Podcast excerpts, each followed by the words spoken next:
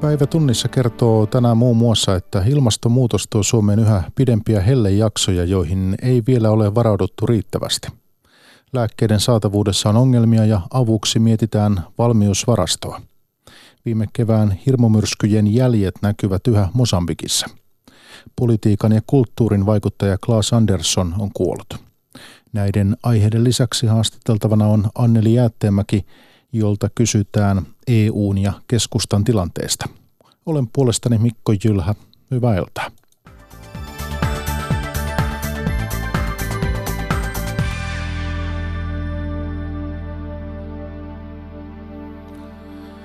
Koko maassa on tällä viikolla lämpöaalto ja ilmastonmuutoksen takia pitkien hellejaksojen ennustetaan lisääntyvän pohjoisessakin – Pitkät hellejaksot ovat myös terveysriski, johon asiantuntijoiden mukaan ei Suomessa ole varauduttu riittävästi.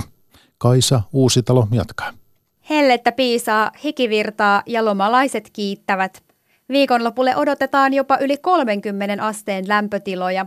Mutta kuinka kuuma on liian kuuma? Suomessa äärimmäisten helteiden vaaroihin ei ole varauduttu riittävästi. Näin todetaan kansallisessa ilmastoriskiarviossa – Maailman terveysjärjestö WHO on suositellut kaikkia Euroopan maita ottamaan käyttöön hellevaroitusjärjestelmän. Suomessa tällaista ei vielä ole käytössä. Ilmatieteen laitoksen tutkijan Reija Ruuhelan mukaan helteen vaaroja ei Suomessa ymmärretä. Jostakin syystä ei ole tunnistettu, että helle on ongelma Suomessa. Kunnollinen hellevaroitusjärjestelmä on sellainen, että että kun kansallinen ilmatieteen laitos antaa varoituksen helteistä, niin sen seurauksena sitten terveydenhuollossa alo- aloitetaan toimet, jotka on jo etukäteen suunniteltu. Eli terveydenhuollossa pitäisi olla toimintasuunnitelmat, miten toimitaan tällaisen helleaallon aikana. Viime kesän ennätyshelteissä korkeat sisälämpötilat ja tukala ilmankosteus vaikeuttivat työskentelyä sairaaloissa. Syytä huoleen ei kuitenkaan ole, sanoi Helsingin yliopistollisen keskussairaalan johtava ylilääkäri Jukka Louhia aina kun menee yli 25, niin meillä tulee semmoinen helle, helle varautuminen tai tämmöinen ohjelma päälle, jossa tarkastetaan se, että tilat pysyy siedettävän lämpöisenä tai siedettävän viileänä tässä tapauksessa. Ja sitten työaikaa ruvetaan seuraamaan sillä tavalla, että ei tule pitkiä aikoja liian kuumassa. Viime kesän helteiden jälkeen monissa terveydenhuollon yksiköissä ympäri Suomea on varauduttu helleaaltoihin. Ylilääkäri Jukka Louhia ei näe lakisääteistä hellevaroitusjärjestelmää tarpeellisena, ainakaan vielä. No käytännössä me ei varmaan sitä nyt tarvita, koska meillä ei tämmöisiä vaarallisia helteitä nyt, jos puhutaan tästä yli 35, niin kuin oikeastaan täällä ole, että kyllä nykyjärjestelmä toimii. Mutta on toki selvää, että kaikkeen pitää varautua ja jos tämä ilmiö jatkuu ja kesät lämpenee, niin niin varmaan nämä 40 asteistakin jossain vaiheessa meille tulee. Tosin meillä on sitten mallina koko Etelä- ja Keski-Eurooppa, että sieltä löytyy varmasti hyviä malleja siinä vaiheessa. Lääkepula pitkittää asiointia apteekissa ja hankaloittaa vanhusten hoitoa. Tänä kesänä pulaa on ollut esimerkiksi verenpainelääkkeistä ja e-pillereistä. Hallitus pohtii jo, pitäisikö Pohjoismaille hankkia lääkkeet yhdessä ja lääkkeiden valmiusvarastoa kasvattaa. Okei, okay. onko se mitannut? Vantaalainen lähihoitaja Nicole Fagerberg törmäsi viime viikolla tilanteeseen, jossa diabetekseen määrätty lääke oli päässyt kotihoidossa loppumaan. Hän jäi valitettavasti ilman lääkettä, että joutui odottaa muutaman päivän, että saadaan apteekkiista ja apteekki toimittaa meille. Tänä vuonna lääkealan turvallisuus- ja kehittämiskeskus Fimea on saanut saatavuushäiriöistä 900 ilmoitusta. Fimean mukaan syy on usein että häiriö tuotannossa tai raaka-aineiden loppuminen. Johtaja Johanna Nysted. Hyvin usein on niin, että joidenkin raaka-aineiden kohdalla sitä raaka-ainetta ei, ei saa. Ja niitäkin valmistetaan aika keskitetysti isoissa lääketehtaissa. Ja jos siellä tapahtuu jokin, jokin joku ongelma, vaikkapa tulipalo tai räjähdys, niin sitten se, lääke, se raaka-aine loppuu kaikilta. Apteekeissa hyllystä ovat loppuneet monet särkylääkkeet, mutta niille löytyy yleensä korvaava tuote. Reseptilääkkeitä pyritään korvaamaan muilla vastaavilla valmisteilla. Farmaseutti Evelina Lintula Ympyrätalon apteekista.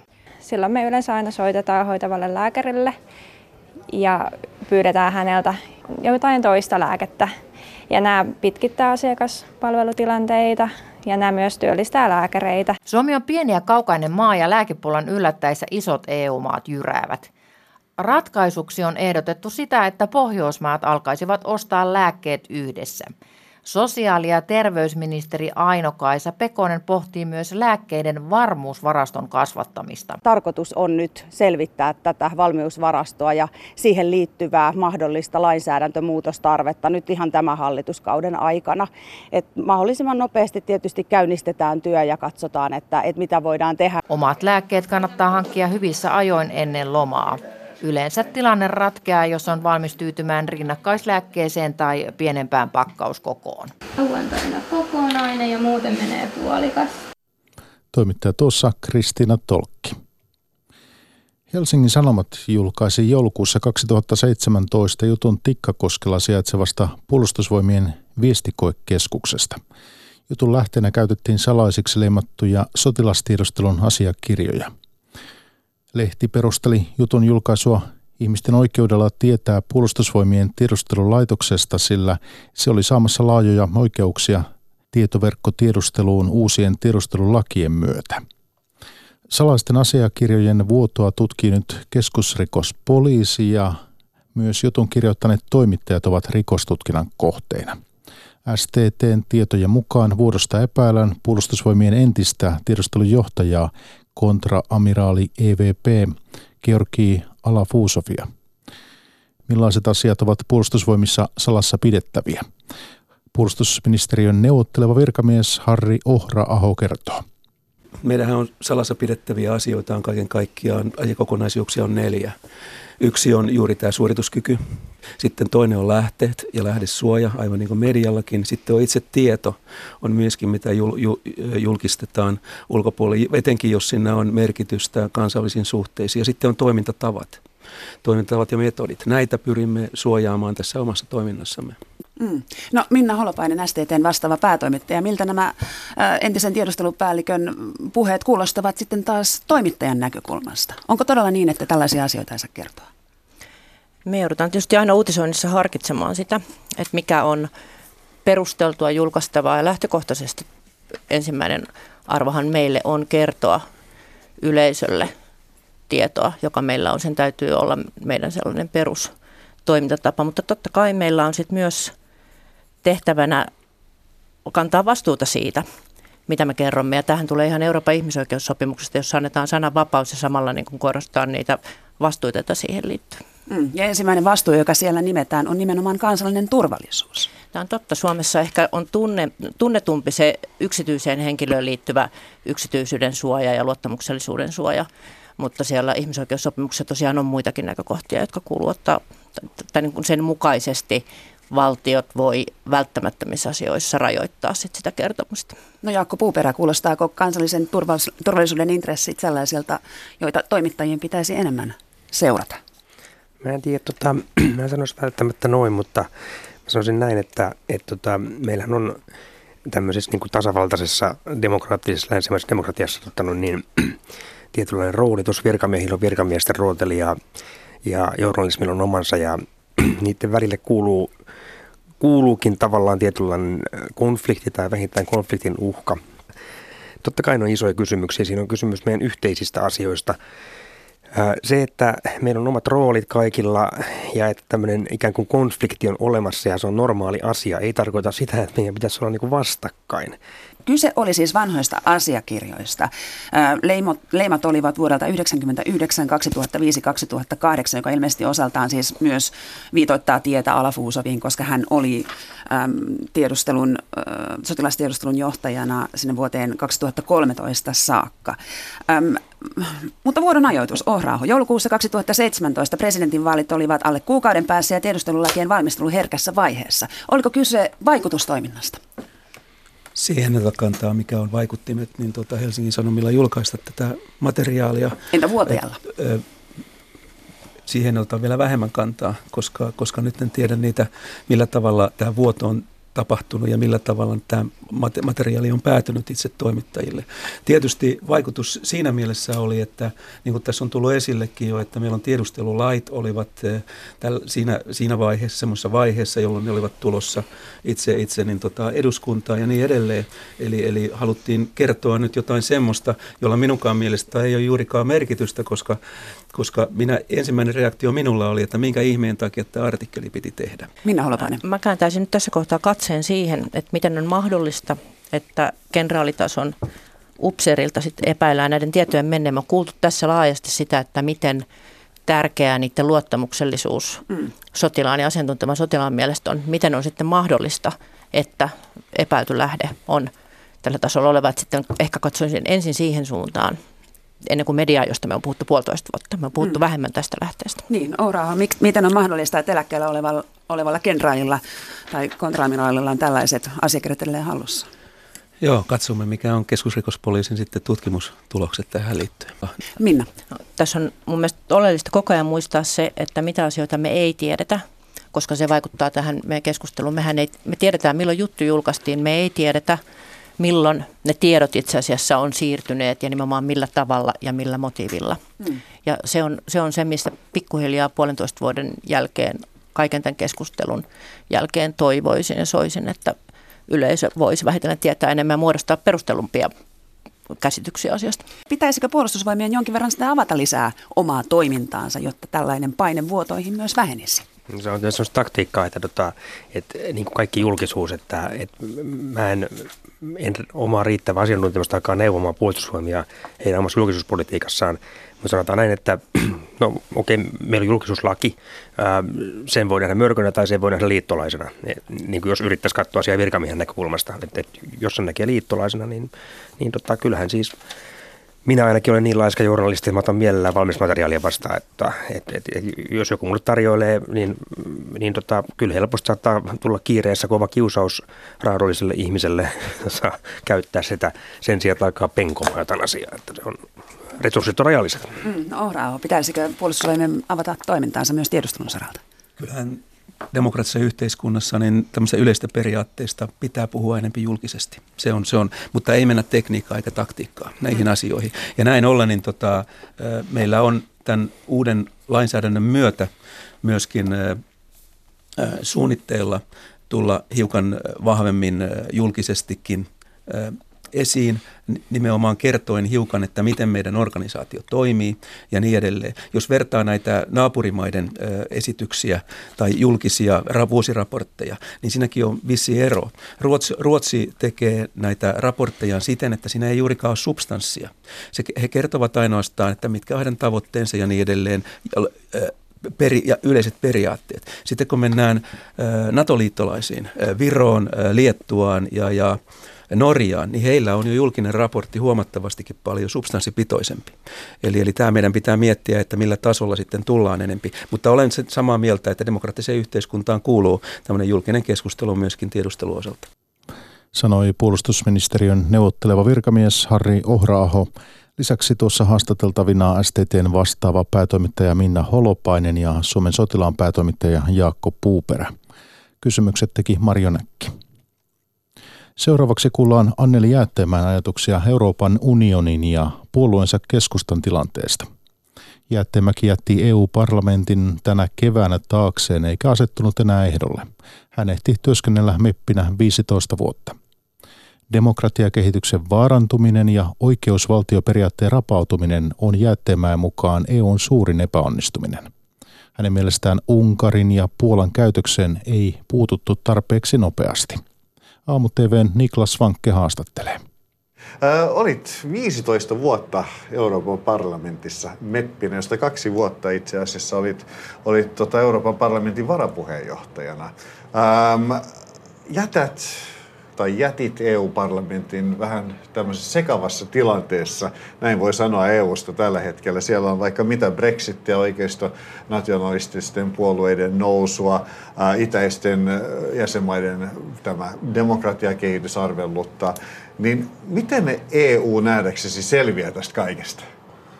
No kun ajattelen taaksepäin tätä 15 vuotta, niin aina siellä on ollut kaikenlaista kriisiä ja, ja, ja ongelmia ratkaistavana. Mutta näin suuria? No kyllä minä luulen, että senkin jälkeen esimerkiksi kun tämä Neuvostoliitto hajosi ja tuli uusia jäseniä, se oli tietysti positiivinen niin kuin tämä, että tuli uusia jäseniä. Että kyllä ne ongelmat ratkaistaan. Se tietysti vaatii tahtoa ja neuvottelutaitoa ja onhan suuret haasteet edessä ja, ja se, että Brexit varmastikin nyt toteutuu yksi iso jäsenvaltio lähtee, niin kyllähän se vaikuttaa. Ja sitten on tullut uusia jäseniä. Ilmastonmuutos, miten se ratkaistaan, kyllä niitä ongelmia riittää. Ja oikeusvaltiokehitys se, että rahat otetaan, mutta ei sitten haluta noudattaa demokratian sääntöjä, sananvapautta, oikeuslaitoksen riippumattomuutta. Onko EU vähän hölmö tai Brysseli vähän hölmö siinä suhteessa? No en minä niinkään sanoisi, että se, että Puola ja Unkari nyt sitten ovat valinneet tällaisen tien, että näitä perusarvoja ei noudateta, niin eihän sitä kukaan osannut odottaa silloin, kun ne liittyivät jäseneksi, vaan itse asiassa voisin kuvitella, että se odotus oli juuri päinvastainen, että silloin kommunistiaikaan ei ollut vapaata lehdistöä, ei ollut vapaata tiedotusvälineitä, ei ollut tuomioistuimet, eivät olleet riippumattomia. Ja silloin sitten, kun ne pääsivät EU-jäseneksi ja olivat vapautuneet, nämä tuli niin kyllä minä ainakin ajattelen, että ne ovat tyytyväisiä ja haluavat ehdottomasti säilyttää vapaan tuomioistuimen Hirveän hitaasti Bryssel kuitenkin reagoi tähän. Kyllä, se reagoi tosi hitaasti. Minun mielestäni tähän olisi pitänyt puuttua vähän nopeammin. Ja esimerkiksi Unkarin kohdallahan tämä ensimmäisenä alkoi, mutta se miksi siihen on näin hitaasti reagoitu, kyllä yksi syy on se, että tämä Fidesz-puolue kuuluu tähän Euroopan kansanpuolueeseen, siihen EPP, minkä, EPP siihen mihin kokoomuskin. Ja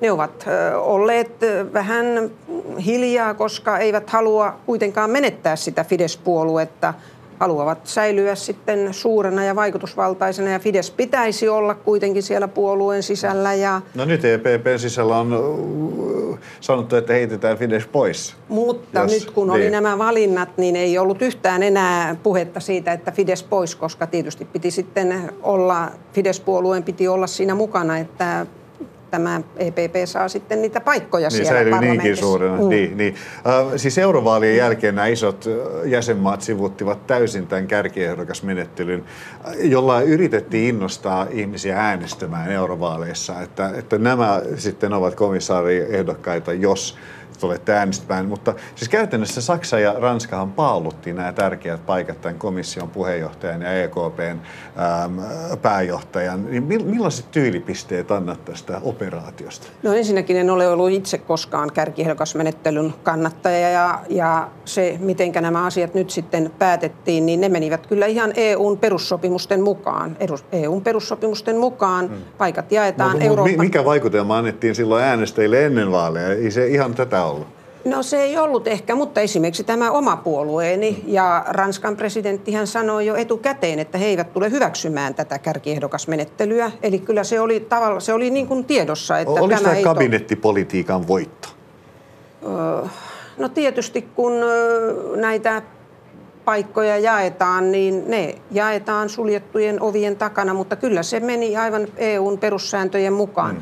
Toki oli niin, että Ranska ja Saksa sopivat ja muut sitten tulivat siihen sopimukseen mukaan. Mutta jos ei se olisi ollut sellainen sopimus, mikä olisi ollut muiden siedettävissä, niin ei sitä olisi sitten hyväksytty. Mutta, ja se, miksi tätä Weberia ei hyväksytty, sehän oli se, että eivät jäsenvaltiot eivät hyväksyneet, eikä parlamentissakaan ollut sellaista yksimielisyyttä. Kyllä parlamenttikin oli hyväksymässä tämän kärkiehdokas tai torjumassa Mutta parlamentti ei nyt ollut ihan iloinen, nimittäin tämä komission puheenjohtajaksi valittu saksalainen Ursula von der Leyen hyvin, hyvin niukalla äänteenenemmistöllä siellä parlamentissa nyt valittiin. Ähm, mitä luulet, miten se vaikuttaa sitten hänen kykyynsä hoitaa pestiänsä komission puheenjohtajana? No hänet valittiin tosi niukalla äänenemistöllä. Olen iloinen, että hänet valittiin. Vihdoinkin jostakin löydettiin nainen, joka kelpasi komission johtoon. Kyllä se tietysti on, kun on näin pieni marginaali, niin voi olla hankalaakin, mutta toisaalta... Mitä se käytännössä tapahtuu, ta- tarkoittaa sitten, että millä lailla hankalaa sitten käytännön työssä? Pitää sitten, kun komissiolta tulee Joo. esityksiä, direktiiviesityksiä, niin että niille löytyy sitten enemmistö siellä parlamentissa. Se voi olla vaikea löytää. Se voi olla vaikea löytää, mutta toisaalta kyllä uskon, että kuitenkin järki voittaa ja niin kun neuvotellaan, neuvotellaan ja sitten tehdään sellaisia esityksiä, jotka saavat siellä parlamentissa sen enemmistön. Ja parlamentillahan on oikeus mm. muuttaa niitä esityksiä, niin kuin tähänkin saakka mm. on tapahtunut. Monia esityksiä, voi sanoa, että kaikkia esityksiä, mitä komissio on antanut, niin eivät ne ole sellaisia, jotka menevät tuosta noin vaan läpi, vaan ne muuttuvat tosi paljon. Mm, Suomihan tarjoaa komissaariksi Jutta Urpilaista. Mitä luulet, millaiset mahdollisuudet hänellä on painavaan salkkuun? No minä toivon, että hän saa erittäin painavan salkun. Niinhän varmasti kaikki ja, Suomessa, mutta kyllä, onko mahdollisuuksia? Kyllä, mä luulisin, että mahdollisuudet on. Se on nyt neuvottelukysymys sitten, että nyt saa sitten pääministeri sinne näyttää taitonsa tässä, että, että ja tietysti Urpilaisella on se etu, että hän on ollut ministerinä, valtiovarainministerinä, niin kyllä se varmasti painaa siinä, kun sitten salkkuja jaetaan ja painaa positiivisessa mielessä. Mm, missä EU on sun mielestä epäonnistunut pahiten? No kyllä, mä tällä hetkellä näen sen pahimman epäonnistumisen siinä, että näitä demokratian ja oikeusvaltioperiaatteita ei, ei noudateta. Kyllä se on... Eli siihen pitäisi rivakammin tarttua. Kyllä se on kuitenkin todella iso asia. Kun ajatellaan, että se rupeaa rapautumaan. Se rapautuu niin kuin hiljalleen, että sitten yhtäkkiä huomataankin, että ollaan todella kurjassa tilanteessa. Siihen pitää puuttua ajoissa. Puhutaan sitten puolueestasi Suomen keskustasta, niin äm, sen tilanne ei ole nyt ihan häppöinen, voisi sanoa. Kannatus on romahtanut, vaaleja hävitty. Tällä hetkellä puolue tuntuu olevan vähän tuuliajolla. Keskusta ylimääräinen puoluekokous valitsee Juha Sipilän seuraajan syyskuussa. Miten tilanne pääsi tällaiseksi, näin huonoksi? No se, että tuli tällainen vaalitappio, niin... Vaalitappioita. Mm. Vaalitappioita, se tietysti johtuu siitä, että kansalaiset eivät ole olleet tyytyväisiä niihin päätöksiin, mitä sitten keskustan johdolla ajettiin. Se, että nyt on sitten tällainen tilanne, niin tästä minä, että on vähän epäselvä tilanne, niin siitä en ole niin kovin huolissani, koska jokaisessa puolueessa tulee tällainen puheenjohtajavaihdos, ja kun vihreilläkin oli vuosi sitten vaikeaa, kun oli vähän epäselvää, kuka johtaa ja näin. Nyt on keskustassa samanlainen tilanne. Mutta siitä olen huolissani kyllä, että mitenkä sitten keskusta sen uuden puheenjohtajan ja kannattajien, tukijoiden, piirien, osastojen johdolla saadaan uudelleen nousuun ja että sellaiseen uskoon ei pidä tuudittautua, että kun meillä on puheenjohtajan sitten yhtäkkiä tulee päivänpaiste. Kyllä siihen vaaditaan niin kuin piirien osastojen kaikkien aktiivisuutta. Mi, mi, mitä siihen nyt tarvitaan? Siis tässähän on Katri Kulmuni ja, ja, ja Antti Kaikkonen ehdolla. Niin millaista ilmettä, millaista johtajaa nyt tarvitaan? No ensinnäkin pitää olla... Niin kumpi, kumpi olisi parempi? No siihen en, en halua ottaa. Mutta jos ajattelet siis ihan imagollisesti ja se, että millä, millä olisi niin visiota, suuntaa ja, ja saisi vielä houkuteltua äänestäjiä. No nyt on tietysti se aika, että nämä esittelevät visioitaan ja suuntaan. Me emme vielä tiedä heidän niin kuin kaikkia ajatuksia, niin siinäkin mielessä on tämmöinen aika, että heidän pitää pistää parastaan. Ja, ja kyllähän puolueilla pitää olla selkeä visio, selkeä tahtotila ja esittää asiat myös sillä tavalla, että ihmiset ymmärtävät, puhuvat ihmisten kielellä. Mutta nyt, tärkein... ei, nyt ei ole ollut niin. No mä sanoisin, että tällä hetkellä varmaan äh, niin kun, kun katsoo nyt, että keskustassa on kuitenkin aika paljon, jotka eivät ole niin kovin innostuneita tästä hallituksesta, niin luulen, että siihen, siihen on te, te, niin monia... Tekikö, tekikö keskusta virheen menemällä Antti Rinteen hallitukseen? Olisi pitänyt kerätä voimia No nyt kannattaa katsoa niin kuin eteenpäin eikä taaksepäin, mutta mä ymmärrän sen, että ensiksi puhuttiin hallitus, edellisessä hallituksessa puhuttiin säästöistä, nyt yhtäkkiä sitä rahaa mukaan onkin joka, joka asia, mutta katsotaan nyt, miten tämä talous kehittyy, niin kyllähän ihmiset ja keskustan kannattajat ja varmaan kaikki ovat vähän niin kuin ymmällään sitten. Mutta kyllä tämä tästä korjaantuu, mutta se vaatii työtä, eikä se ole vain yhdestä ihmistä kiinni, vaikka tietysti puheenjohtajalla on tosi suuri merkitys siinä, että innostaa ja, ja tuo sitten sen mm. puolueen tahtotilan selkeästi esille. Ja työtä on mahtunut 32 vuoteen aktiivipoliitikkona. Ja jos, jos katsot tätä, summataan tätä, tätä suurta uraa, niin ihan, ihan lyhyesti huippuhetki. No huippuhetki tietysti se oli se, että keskusta voitti silloin johdollani ensiksi kunnallisvaalit, sitten eduskunta, eduskuntavaalit ja sitten tämä pääministerivalinta huippuhetki. Ja sitten kyllä huippuhetki oli tietysti sekin, kun kahdella äänellä valittiin aikoinaan 94 vuonna mm. oikeusministeriksi. Mm. sisältyykö sitten se suurin pettymys myöskin siihen samaan aikaan tai 2003? No kyllä, se oli tietysti pääministeri paikan menetys. Se oli tietysti sellainen iso, iso, todella iso pettymys. Sanoi entinen pääministeri 15 vuotta europarlamentaarikkona toiminut Anneli Jäätteenmäki. Hänet tapasi aamulla Niklas Vankke. Viime kevään rajujen hirmumyrskyjen jäljet näkyvät yhä eteläisen Afrikan Mosambikissa. Moni menetti kotinsa Idai-myrskyssä. Reilulla puolellatoista miljoonalla mosambikilaisella ei ole tarpeeksi ruokaa. Juho Takkunen. Mosambikin Peirassa asuva 34-vuotias yksinhuoltaja äiti Mindaki Saadu menetti kotinsa Idai-hirmumyrskyssä maaliskuussa. Hän on saanut viljeltäväkseen pienen maatilkun. De repente ela assim, aquelas todas chapas. Yhtäkkiä katto oli irronnut. Tuntui siltä kuin talo olisi ollut merellä. Sisällä lainehti, Gisadu sanoo. Beiran kaupunginjohtaja vetoaa länsimaihin, jotka tuottavat valtaosan maailman kasvihuonekaasuista. Ilmastonmuutos pahentaa myrskyjä, jotka iskevät entistä rajummalla voimalla Mosambikiin. This is the, our reality. People now are suffering, they need to rebuild their Ihmiset kärsivät. Heidän täytyy uudelleen rakentaa talonsa, vaikkei resursseja ole. Länsimaalaisten täytyy ymmärtää, että heidän toimintansa vaikuttaa viattomiin ihmisiin, Peiran kaupunginjohtaja Davis Simango sanoo. Maaliskuun Idai-myrsky jätti yli puolitoista miljoonaa ihmistä ruoka-avun varaan. Tilanne on pahenemassa vuoden loppupuolella. Paikalliset saavat apua myös ruoan tuotannon aloittamiseen. We are helping them uh, clear land and pay them with food. We are helping them doing small... Autamme heitä raivaamaan maata ja rakentamaan pieniä kastelukanavia.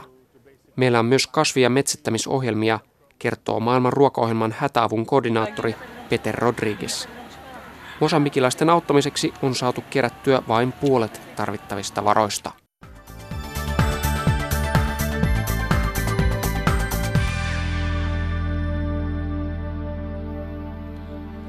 Palataan vielä kotimaahan tässä päivätunnissa lopuksi. Käytettyjen sähköautojen kysyntä on kova, mutta markkinoille niitä tulee enemmän vasta muutaman vuoden päästä.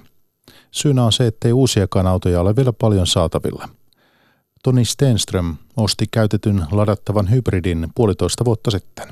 No ihan hyvin on homma toiminut ja toimii tälläkin hetkellä. Että aika paljon just se kauppoja pyrkii, pyrkii valitsemaan sen mukaan, missä pystyy vähän lataamaankin ja, ja kotona pystyy lataamaan. Että aina kun on mahdollista, niin pistää piuhan päähän ja, ja käyttää, käyttää sitten sitä sähköä mahdollisimman paljon ajamiseen.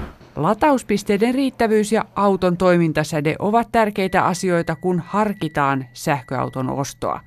Mutta mistä niitä sähköautoja saisi halvalla? Koko maassa käytettyjä sähköautoja on näin parhaaseen auton ostoaikaan noin 200. Automyyjä Markku Juvonen Turun Delta-autosta. Viimeinen mikä oli, niin se oli käytännössä ihan muutama päivä ja se lähti tuosta menemään. Ketä sen haluaa, niin ensimmäinen käy melkein nappaamassa pois. Vaihtoautoihin erikoistuneessa liikkeessä tilanne on sama. Täyssähköautoja ei ole kuin harvoin.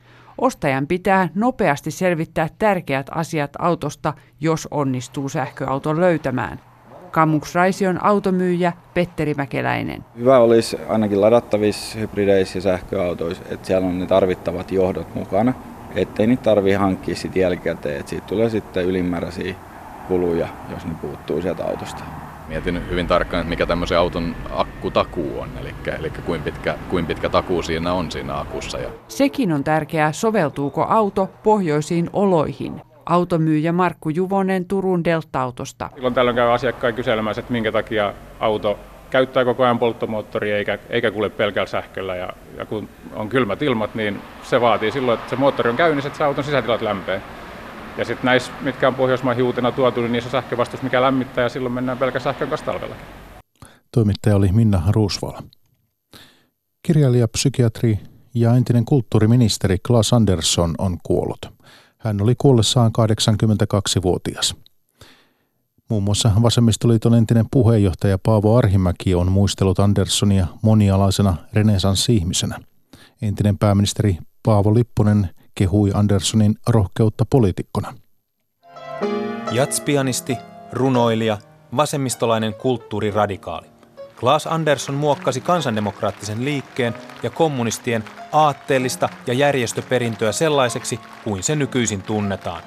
Ensimmäisen kauden kansanedustaja nousi uuden puolueen Vasemmistoliiton ensimmäiseksi puheenjohtajaksi vuonna 1990. Toivon itse, että lopullisesti voitaisiin nyt unohtaa ja haudata ne poterot, ahtaat poterot, joissa olemme liian pitkään piileskelleet enemmistö-vähemmistöasetelmissa, ja että tämän jälkeen tehtäisiin yhdessä työtä. Demokraattisen vaihtoehdon aiemman SKPn vähemmistön kansanedustajat liittyivät Vasemmistoliiton eduskuntaryhmään. Maailmanpolitiikassa Neuvostoliitto hajosi. Mielenterveysongelmiin perehtyneen lääkärin yhteiskunnallinen toiminta alkoi Ilkka Taipaleeseen henkilöityneessä marraskuun liikkeessä asunnottomien alkoholistien ja vankien puolesta puhujana 1960-luvun lopulla. Andersson tarttui yhteiskunnallisiin epäkohtiin myös runoissaan pienen ihmisen puolesta äidinkielellään ruotsiksi. Nio dikter om gemenskap.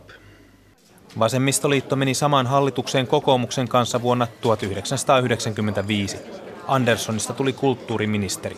Aikana, jolloin Suomi alkoi nousta lamasta, mutta hallitus leikkasi sosiaaliturvaa. Se, että joudutaan leikkaamaan valtion budjettimenoja, etenkin tulonsiirtoja kotitalouksille, se on kaikkein kipein asia. Pianisti johti vasemmistoliittoa vuoteen 1998 saakka. Tilalle valittiin Suvi-Anne Siimes. Andersson joutui jättämään ministeripaikkansa Siimeksen hyväksi. Andersson palasi eduskuntaan vielä keväällä 2007, mutta luopui terveydellisistä syistä paikastaan kesken vaalikauden. Ja toimittaja tuossa oli Ari Hakahuhta.